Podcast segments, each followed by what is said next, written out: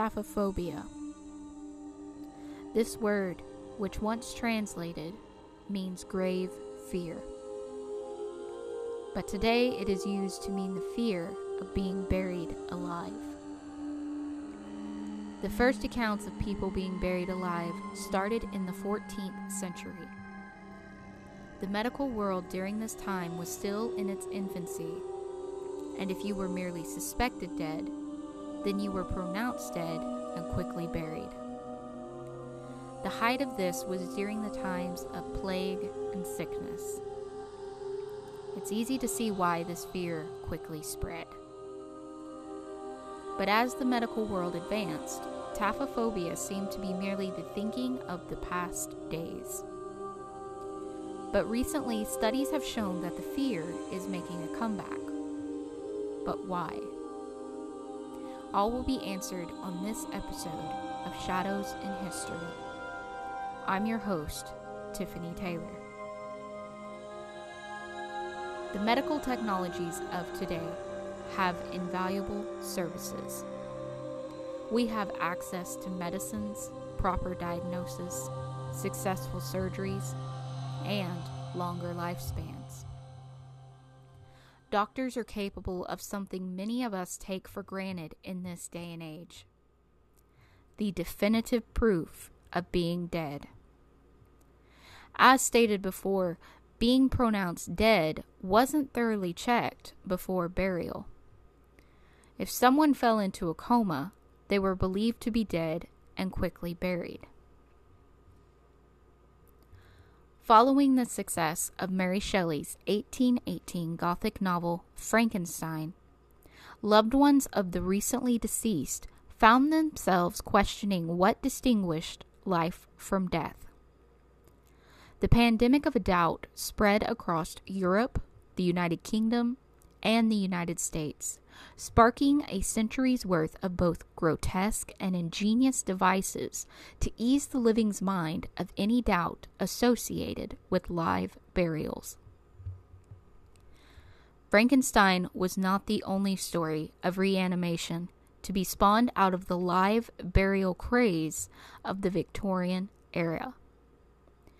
Generations of stories passed down from families and communities only served to flame the fires of fear associated with being buried alive. One particular story coming from the Mount Edgcombe family tells the tale of Countess Emma. Emma married the wealthy Earl of Mount Edgcombe in 1761. When Emma was pronounced dead, she was buried with a valuable ring. A sexton, who had spied on the family while the burial was taking place, noticed the ring and returned over the cover of darkness to retrieve it. When the sexton went to snatch the ring, Emma awoke, confused and clothed in her burial shroud. The sexton, who was understandably frightened at the corpse's reawakening, ran away, never to be seen again. The Countess made the half-mile journey back to Edgcumbe Estate, shocking everyone who had thought she was dead. To this day, the estate has a walkway commemorating Emma's journey from the grave back to her home. Countess Emma of Edgcumbe finally met her real death in 1807.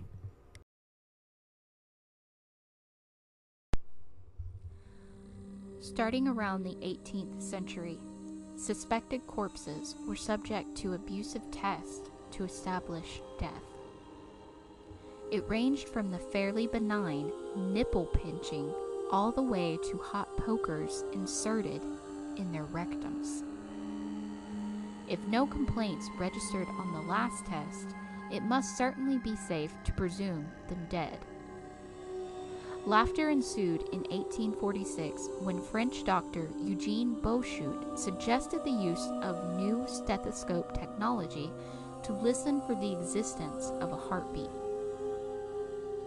While we should feel thankful that the days of inferior medical equipment and lack of knowledge are mostly behind us, We haven't rid humanity of this horrible experience quite yet. There is evil in the world that still makes the threat of being buried alive a valid concern, as some of these stories point out. In 1889, Octavia Smith married a wealthy Kentuckian named James Hatcher. The newlyweds had a son whom they named Jacob. However, infant mortality rates being what they were in the late 1800s, Jacob died in infancy. Losing her son put Octavia in a deep depression, and she was bedridden for several months. During this time, she also began showing signs of a mysterious illness. Eventually, her body entered a coma-like state, and nobody could awaken her. She was pronounced dead in May of 1891, just 4 months after Jacob's death. It was an unusually hot May that year, and so Octavia was buried quickly. Embalming was not yet a common practice. But a few days later, others in the town began falling into a similar coma-like sleep with shallow breathing patterns, only to awaken a few days later. They discovered it was an illness caused by the bite of the Tsetse fly. Fearing that she had been buried alive, James panicked and had Octavia exhumed, thinking she might awaken. She had, but James was too late. Octavia's coffin was airtight. He found the coffin lining had been shredded and Octavia's fingernails were bloody. On her face was frozen a contorted shriek of terror. A traumatized James reburied Octavia and erected a lifelike monument of her that sits in the cemetery she rests in. Historian Jessica Forsythe notes that James went on to develop a severe phobia of being buried alive. Another story is that of Stephen Small. One night in 1987, a 39-year-old Illinois businessman named Stephen Small received a phone call that one of his renovation projects was being broken into. He didn't realize that by going to the property, he was being lured into his own abduction. His wife, Nancy Smalls, received a call at 3:30 a.m., informing her that the ransom on her husband was $1 million. The family received 5 calls in total and were willing to comply with demands, only they couldn't understand them because of poor sound quality of the messages. Where Stephen was during this time was in a homemade wood box about 3 feet underground. His abductors provided him with a flimsy breathing tube and some water, suggesting they intended to let him live if they got payment. But something happened that they maybe didn't plan on. Stephen's breathing tube failed. When police finally used their air patrols to find Small's vehicle, it was too late. They couldn't pinpoint how long he'd been inside the box, but they did deduct that he had been dead for several hours. His abductors, Daniel J. Edwards, 30, and Nancy Reisch, 26, were convicted of first-degree murder and aggravated kidnapping. They planned it, said Deputy Chief Robert Pepin. They built a box and they put a ventilation system in. On this next story, I'm placing a trigger warning, as this story deals with child abduction and murder. Discretion is advised. In March of 2005, sex offender John Evander Cooey kidnapped and raped 9-year-old Jessica Lunsford. Murder was also among the charges, as Cooey buried the girl, bound in speaker wire, in a trash bag near her home in Florida. The only thing is, Jessica wasn't dead when Cooey put her in the bag. Heartbreakingly, nobody discovered the girl's makeshift burial site hidden under some leaves until 3 weeks later. The medical examiner ruled that Jessica died of asphyxiation and that she managed to poke 2 holes in the trash bag before she ran out of oxygen. Her fingers were sticking out of the holes when they uncovered the bag. Buried inside with Jessica was her favorite stuffed animal, a purple dolphin Cooey let her bring along when he abducted her. As much of a gut punch as the story is, we can take some solace in where this landed Cooey. He was caught, prosecuted, and sentenced to death, though he didn't live to see his execution. Cooey died of cancer in prison. Earlier at his sentencing court date, Cooey mentioned that he would apologize to Jessica in heaven. "I have bad news," Jessica's father, Mark Lunsford, said.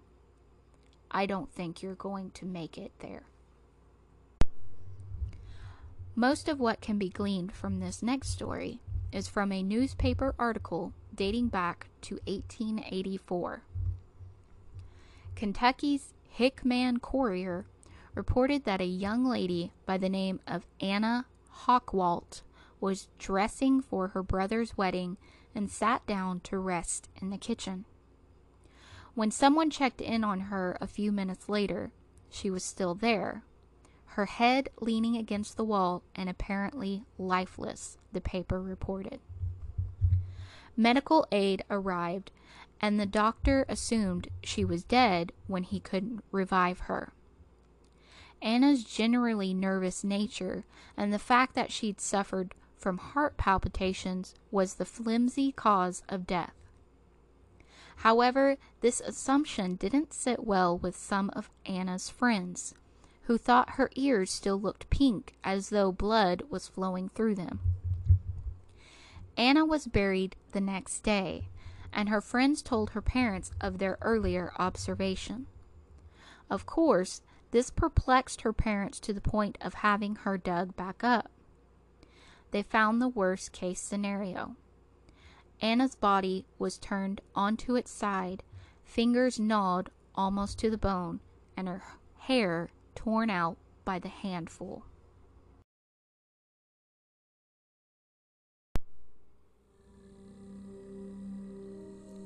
Stories like these were all too common, and with such came some ingenious inventions that were brought to bring a morbid comfort for those who possessed taphophobia. They were known as safety coffins and had various features as to alert the world above ground that someone might yet still be alive underground. One of the first safety coffins to be introduced was that of one which featured the idea of a string attached to a bell that someone could simply pull to ring the bell and alert someone that they were still alive. Simple, yet effective. Another safety coffin that was proposed was that of one which had a metal pipe that came to the mouth of the deceased. If the person was still alive, they simply needed to put their mouth to it and blow. This created a whistle effect to alert anyone who was near. Another safety coffin was a bit more on the strange side of creativity. When the person was buried, their coffin had a small window over their face that was able to be opened and closed. The window was left exposed for people to check to see if the person was truly dead. The last proposed and patented safety coffin was one that was able to send out a signal in Morse code. A small box was left at the fingertips of the deceased to send out a cry for help. So, with the safety coffins, was the idea ever brought up to date with modern times? The answer is yes. The safety coffin of today is just as simple and effective as some of the stated before. All it takes is a push of a button. A small button attached to a pole hangs over the supposed deceased, and if they awake, they simply push the button that sends out a signal above ground and works as either an alarm or a siren. As I said, simple yet effective.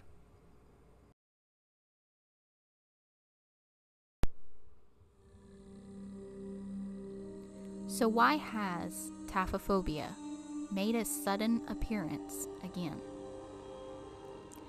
I believe, in my opinion, with all that we have been through in the last year and the things that were witnessed, it closely mirrors what was seen centuries before with sickness and how fear can spread just as quickly as the disease. That is what I believe is a primal reaction. That is all for today's episode of Shadows in History. I'm your host, Tiffany Taylor. Join me next time as we explore the darker side of history. Sleep tight, little darklings.